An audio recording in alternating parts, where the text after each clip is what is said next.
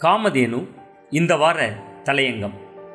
அதிர்ச்சியை மக்களால் தாங்க முடியாத அரசுகளே மின் விநியோகத்தில் ஏற்பட்டிருக்கும் பாதிப்பு தமிழக மக்களுக்கு எதிர்பாராத அதிர்ச்சியாக அமைந்திருக்கிறது. மின்தடை இல்லாத மாநிலமாக தமிழகம் இருக்கும். முதல்வரின் பொற்கால ஆட்சியில் மின்தடையே வராது என்றெல்லாம் தமிழக மின்சாரத்துறை அமைச்சர் செந்தில் பாலாஜி நம்பிக்கையுடன் பேசிய சில நாட்களிலேயே இப்படி திடீரென ஏற்பட்ட மின்வெட்டு தமிழக மக்களை அவஸ்தைக்குள்ளாக்கியிருக்கிறது. மத்திய மின் தொகுப்பிலிருந்து கிடைக்கும் மின்சாரத்தில் எழுநூற்றி ஐம்பது மெகாவாட் மின் விநியோகம் தடைபட்டதே இதற்கு காரணம் என அமைச்சர் கூறியிருக்கிறார்.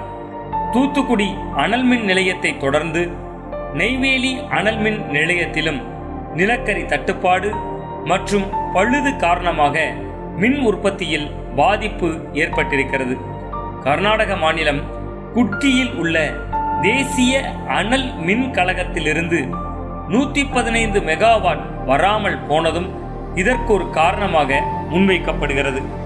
இதற்கிடையே நிலக்கரி தட்டுப்பாடு காரணமாக பல மாநிலங்களில் இந்த பிரச்சனை ஏற்படலாம் எனும் செய்தியும் வெளியாகியிருக்கிறது.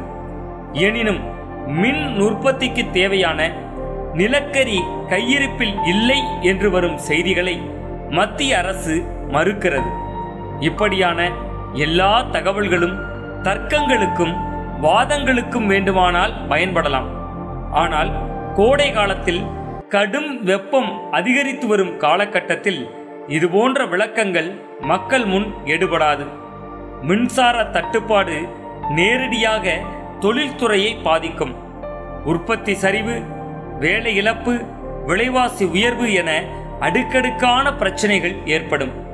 நிலக்கரி தட்டுப்பாடு தவிர்க்க முடியாதது என்றால் புதுப்பிக்கத்தக்க எரிசக்தி உற்பத்தியை அதிகரிப்பதில் தொலைநோக்கு திட்டங்கள் வேண்டும். அதில் இருக்கும் நடைமுறை சிக்கல்கள் களையப்பட வேண்டும். எனவே இந்த பிரச்சனையை வைத்து அரசியல் செய்வதை கைவிட்டுவிட்டு மத்திய மாநில அரசுகள் உறுதியான தீர்வை எட்ட முயல வேண்டும்.